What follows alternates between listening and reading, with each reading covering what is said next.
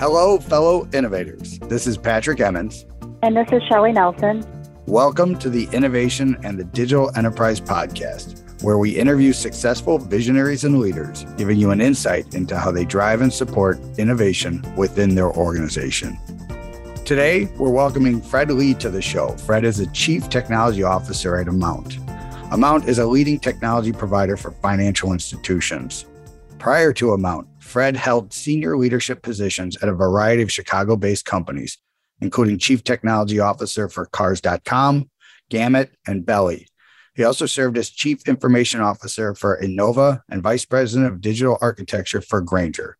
Fred earned his BS in Industrial Engineering from Purdue University and his JD from the Loyola University Chicago School of Law.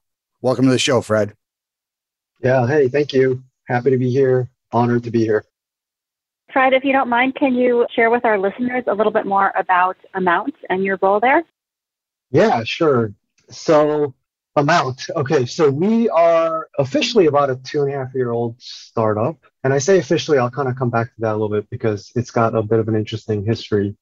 And our mission and our goal is to help, at this time, banks and financial institutions just digitize their services and their offerings we believe that there is, you know, change happening in how people will experience banking.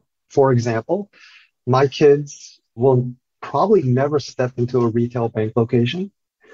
I personally can't think of the last time I've done that.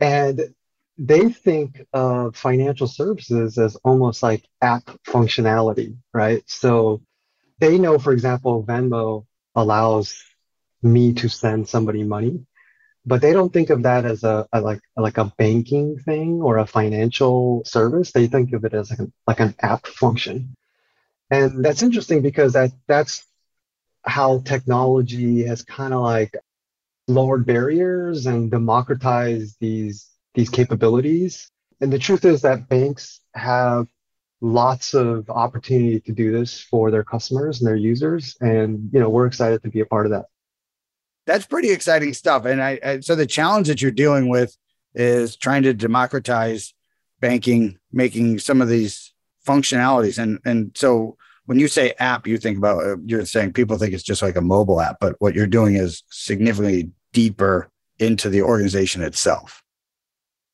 Yeah, yeah, and and, and so, so some of this is, I guess, to try to like understand holistically why that's so challenging a lot of that has to do with the underlying technologies that allow all the things that we take for granted to work in this world, like how we can move money around into each other's accounts, how credit cards work, how these things.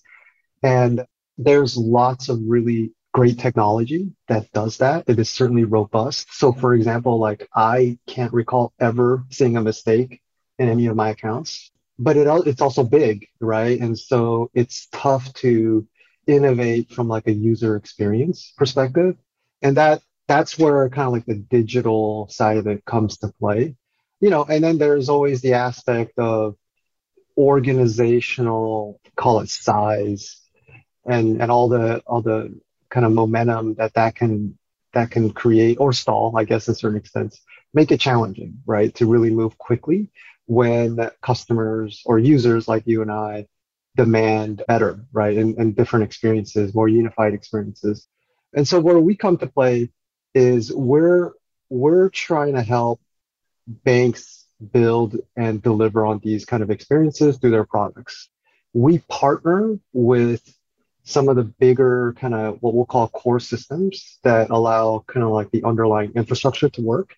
So yeah, so I, I mean, I guess like that's how I think about where innovation can happen. It's, it can certainly happen through the entire stack, but where Amount is focused is is on the product level for the banks, what services, what kind of products they provide, and then how that experience is just really seamless and world class.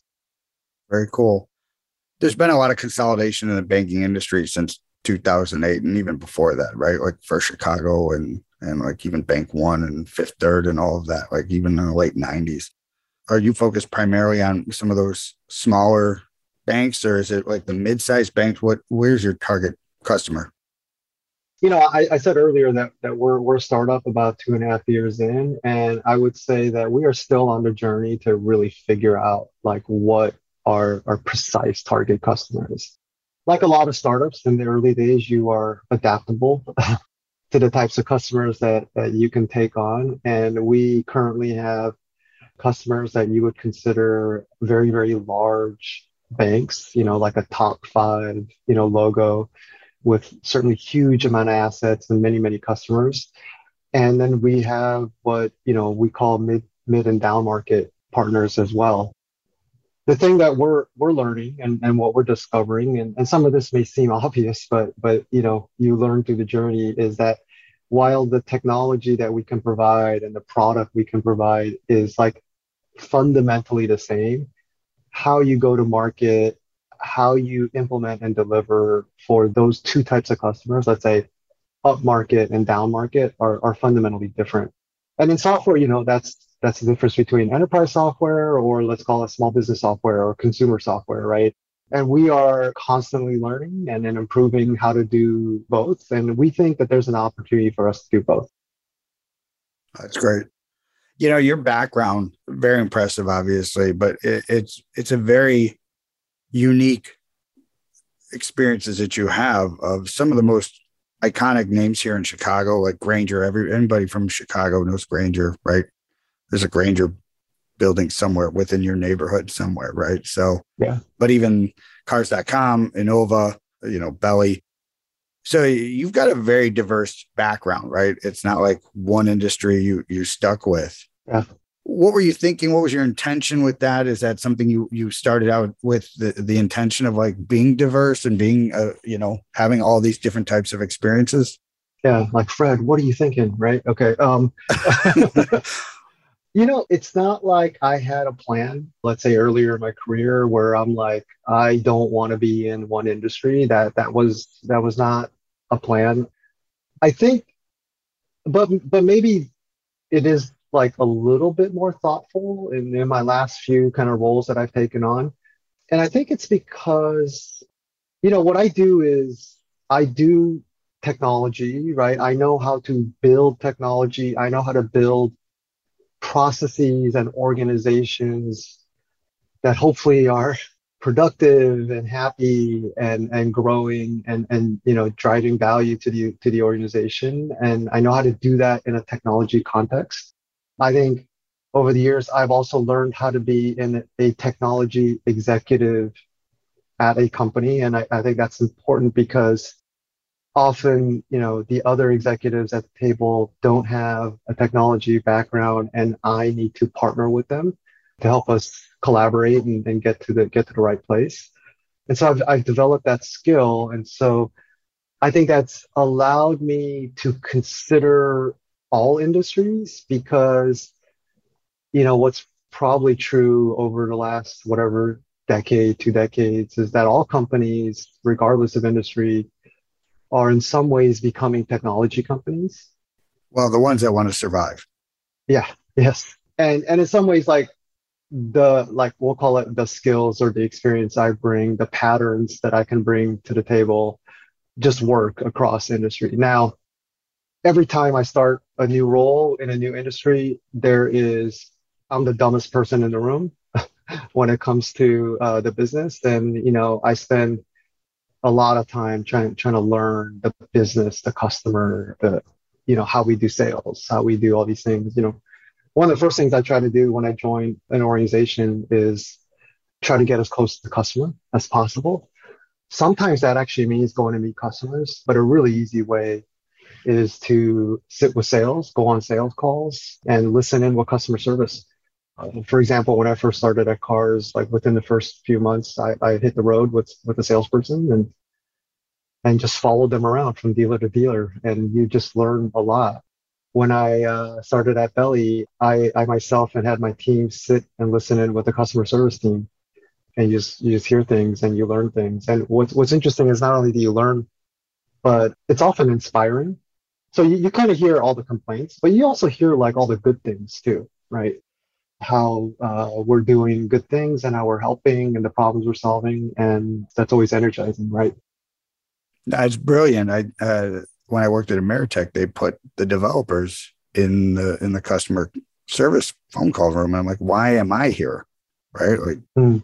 well, most of what we did was the billing function, right? And so, like, understanding what their confusion was, and and I, whenever I talk to the roundtable that I, I host around innovation, people are like, well, how do you find out what's wrong with your business? It's real easy. Go sit in the, the support room, right? Whoever's getting those calls, right? To your point, though, is like it's not all negative. There are people calling thankful or when they get resolution or just even clarity, right? Some of it is they just didn't understand. It was a misunderstanding. And and then they're like, oh, I get it now. That makes perfect sense. And but it's also great places to say, here's where we can make big moves. Here's where we can make little moves, right? And then just some nice things to hear. So uh, I think that's fantastic. Yeah, I mean, like I'll, I'll share a quick story related to that. So when I when I got to Belly, you know, I was trying to learn the business, obviously the operations and all of that, and and I had heard from my team, the you know the product and engineering team that that you know we just have like lots of production issues, right? And so I I had the team sit with customer service and listen in, and I kind of thought the goal was to identify the problems, right? That's what I wanted out of that what ended up happening was you certainly do some of that, but as I mentioned, you you just get inspired by the work that's happening and the value you're creating. Because often as people who build product and do software, you're still disconnected to to the end user. But the surprising thing, and, and this is what I would suggest everyone like do, is it actually created an improvement in team morale because now you're sitting with this person that kind of sits in, in the customer service team but you see them you have coffee with them you you have lunch with them you say hi to them how was your weekend? And you realize that this is a person who's trying to do their job. And you realize oh like i what i built the software i built in some ways like helps them but in some ways like causes them problems. And there's empathy that's built and the team comes back with like a lot of kind of connections and energy around the company and what we're doing to try to help each other. And they come back with this huge like list of ideas on what to do. And, and i think this is this is the key moment in leadership i think where you know we'll call it some leaders may may take a look at that list and go well it's not a priority because we still got to do this deliverable from a product feature perspective what I did was I said, we're going to fix all those things. And I did that at risk, right? Because it was, it was time and effort taken away from something else. It definitely isn't going to make you very popular with the product owners. Right. But as leaders, you can't say that is an important thing we were going to do to try to understand our operations and our problems with our customers. Allow all this kind of empathy and connection to build create energy, come back with this pile of things we should fix, and then go, thanks for that. We're not doing that.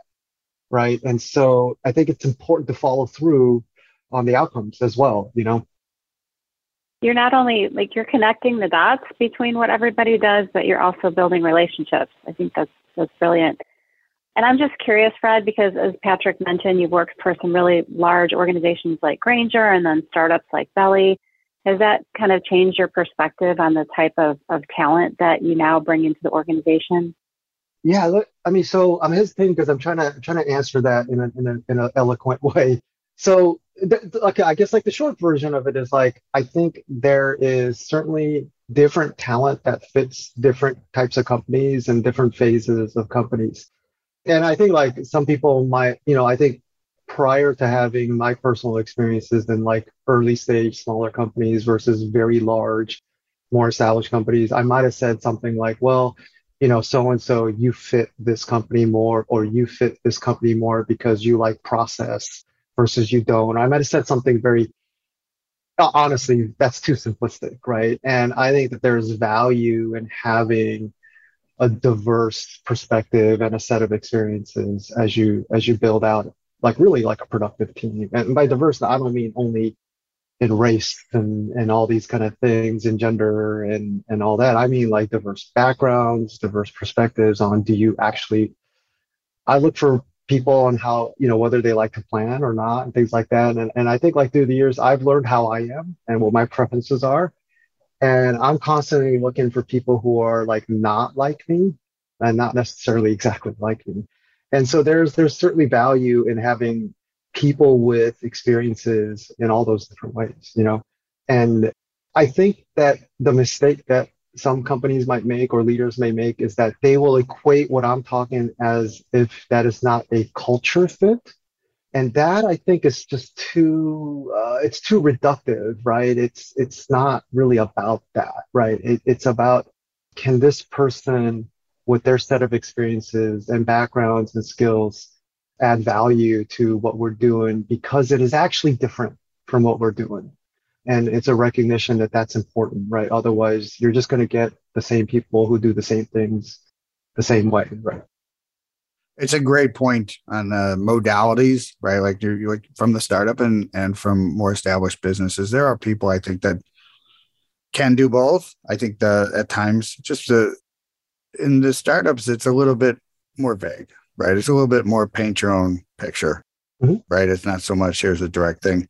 But to your point of like, I think uh, why I've been successful with growing my businesses is I find great compliments, right? People who are their strengths are my weaknesses and my strengths are their weaknesses. And and there that builds a, a mutual respect for each other of, you know, hey, uh, you're really great at this. I suck at it yeah i really i really appreciate you for what you bring to the table. And yeah. and i do think i i was uh, on a phone call with a bunch of entrepreneurs yesterday and i one guy was talking he's like i think i need to find this person. I'm like but that's you. You got you. Go find somebody else right? Like you don't need another you. And i think i think people get that. I think there's a there's a natural understanding of like hey you know like i have terrible follow through on things right? So it's like finding people who can like paperwork's my nightmare right? Like anything involved, like kick the door, I'm good at that. Yeah. Filling out paperwork, probably not for me. Agreed to all that. But so here, here's what's like the, the really funny part to all of this. Like, let's take process or let's take lots of process versus little process as an example. Every early stage startup I've been in or have talked to or advised or anything like that, they all ask for, guess what? More process, right? Because we need to get organized. We got to have whatever. And then for every big company that I, I've worked for or run into, guess what they want less of? Process, right? So, so it's like uh, there, there, there's sort of this aspect of like, um, you know, uh, grass is always greener on the other side, and it, you know. But having said that, though, like the experiences that either will bring to the table, I think is important, right? So, yeah, the uh, too much, too little, right, is just you know the Goldilocks situation of like, oh, it's too hot, it's too cold, it's never just right. And if you do, you end up falling asleep, and bears show up and almost slaughter you. So that doesn't sound like a good outcome. it, I always, uh, to your point, I, it's always interesting to me how enterprise organizations will say, "Oh, I want to be more like a startup," and it's like, you know what a startup wants to be? More like you. Yeah, you've got established client, you've got you know revenue, you've got right, and uh, it's like I tell people it's like being on third base, wishing you were on first. Right. Like just focus on getting home. Right. Like don't worry about that. So anyways, it's it's pretty cool stuff. So I'm interested, you know, you've got a big perspective, you got a lot of different industries. You know, what is the hottest thing in your industry right now that's that you got your your CPU totally focused on? So specifically in in the industry that that I'm in right now, from like we'll call it like a product perspective, it's a product called Buy Now Pay Later (BNPL). It feels like it's the hottest thing. It, it's also the the the newer or the newest kind of thing in terms of like a bank product offering. And for those listening who don't know what BNPL is, it is a, uh, it often will, you will experience it as part of the checkout flow in some kind of e-commerce website where you're offered a button that will say often, you know, four payments, zero interest, that kind of thing. And there are a number of fintech startups that have kind of pioneered this and innovated this and are kind of leading the way. And the banks or the larger financial institutions are, are trying to figure out a way to participate, right? And so that's where a company like Amount, a platform like Amount can, can help. And um, that's certainly part of our strategy right now. Very cool. So what is your uh, single biggest challenge right now? Like, uh, you, what's the thing that like, if you could solve one thing, you know, it would have a huge impact on the organization as a whole? Yeah, yeah. So uh, I'm gonna cheat and maybe maybe uh, mention two things. I'll say first, first like at a, at a company high level, as a as a newer company, you know, again, I think it's normal to adapt and iterate and focus. You know, figure out where to focus. What's the key strategy? I would say that we are on that journey. It is something that uh, myself and the executive team are constantly working through and, and talking through it's very important that we nail that. Otherwise, we run the risk of just going after too many things at once, right? Which is, you know, new, old, big, or small is always potentially a problem, right, in, in a company. For me personally, who, you know, I lead technology and product and engineering, you know, it is always about talent. It is not only hiring, but also growing the great talent that I already have and just constantly trying to improve the team. A lot of times people will ask me, like, Fred, what is your vision? What is your mission while you're there? You know, and people might be a little surprised to hear me say that my, my goal is to build a world class team that can build world class products over and over again. And that's maybe a little surprising to people because they expect to hear from me something like about the product or about the technology or whatever. But what I what I have learned is that I mean I've done this long enough where I have shipped code in upwards of 50 different languages. I actually listed this out one time. I have worked through any number of different architectural patterns that at the time everyone said was the best. I have worked in any number of development processes from old school waterfall to new school agile to whatever. And like none of that matters. And the only thing that really matters is do you have a great team? And a great team will overcome any of those things. And a great team will will adapt to any of those, you know, challenges. And so so doing that is is the thing that I'm I'm most focused on. It's, it's fantastic. And I, I think you bring up a great point about finding people who can get things done, right? Of like people who can actually care about each other, right? Who work well together. I know there's a, a lot of passion around agile, as you mentioned. Somehow we were able to land on the moon without agile. I don't know how that was possible. Must have been luck. Yeah. Right. Or just committed, dedicated, serious people, right? Mm-hmm. Do you think it's harder to find people like that today? Do you think the the commitment level, like the the comfortability with rigor and, and discipline because that's really what we're talking about when it comes to to good engineering is it's like this old house right do you have the discipline to go backwards to go forward instead of just keep meandering on so uh, you ask like is it difficult to find those people more difficult it's always been difficult right yeah well okay so it it has always been challenging to hire great talent because, as we all know, the market is competitive. But I don't think that, so I guess like that is like a market statement, but in, in the sense of like, do these people exist?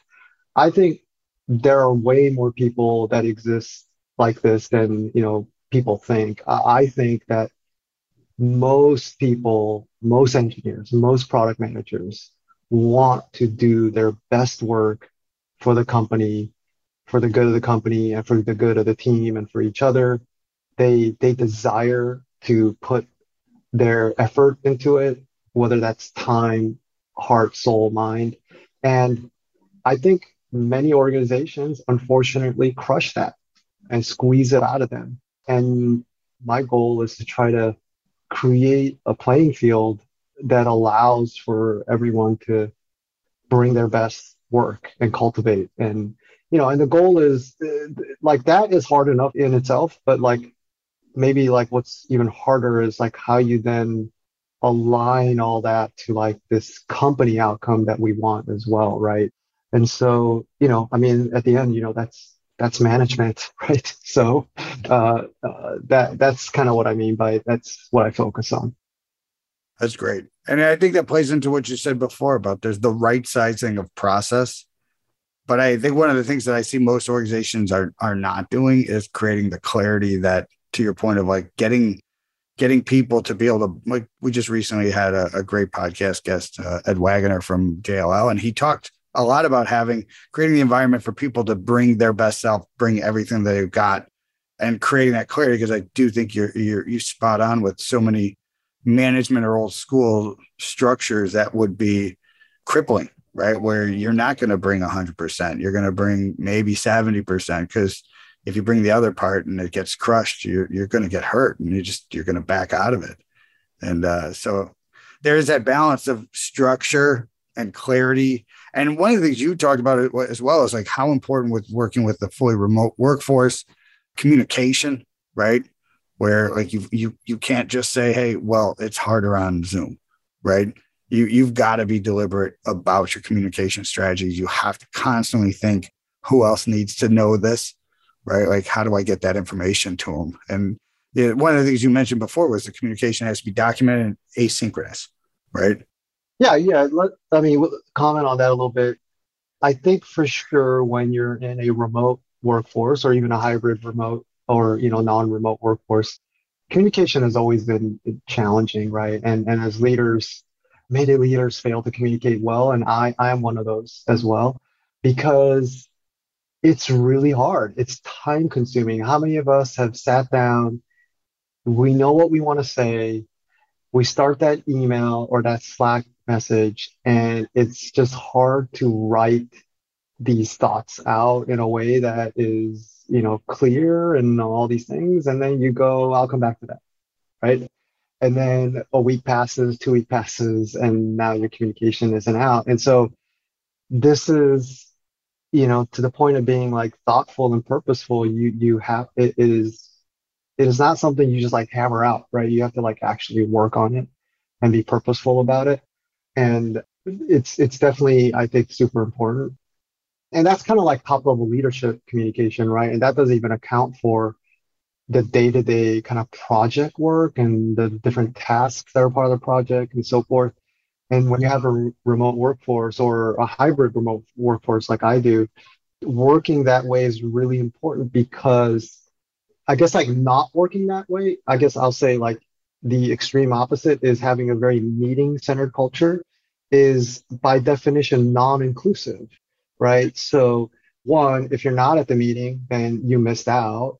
But how many times does this happen where there's three people in the office, one person on Zoom, and they're not included in the conversation, right? So one way to like allow kind of like the playing field to be level is like we can still have the meeting, but the source of truth is document, right? And that allows this to kind of level the playing field, allow people to be included, but also the asynchronous nature allows for the work to happen kind of like whenever it needs to happen, as opposed to 9:30 Central Time. You know, when I might have someone Pacific Time and someone Eastern Time and someone whatever time.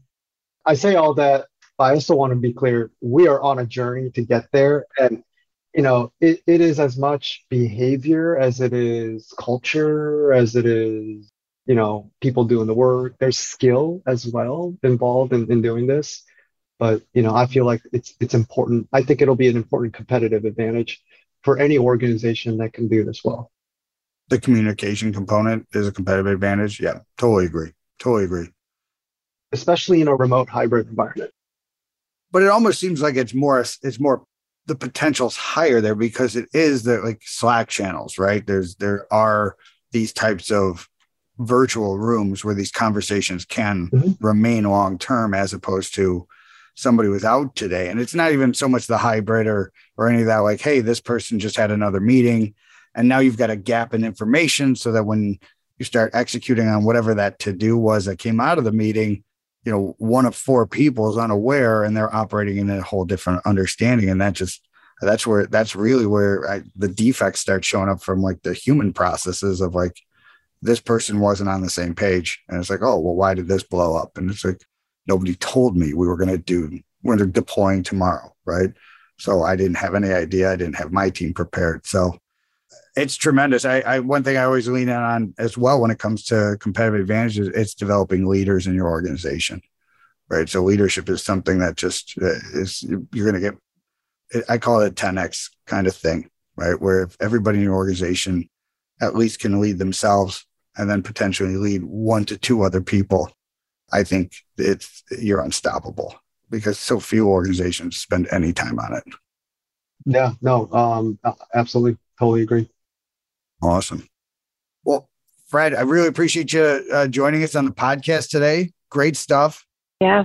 Some of the big takeaways for me is uh, one, get close to your customers and get close to the people who get close to your customers. Yeah. know what their pain points are.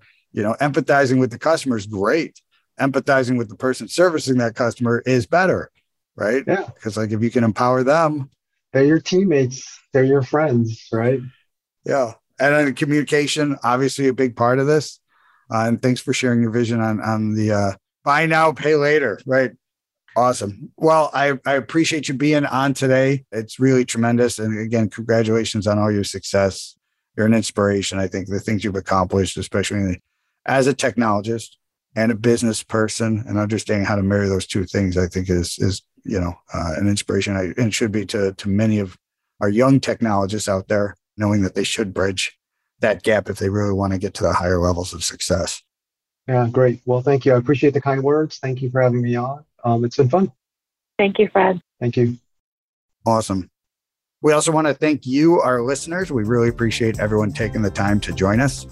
And if you'd like to receive new episodes as they're published, you can subscribe by visiting our website at dragonspears.com slash podcast or find us on iTunes, Spotify, or wherever you get your podcasts. This episode was sponsored by Dragon Spears and produced by Dante32.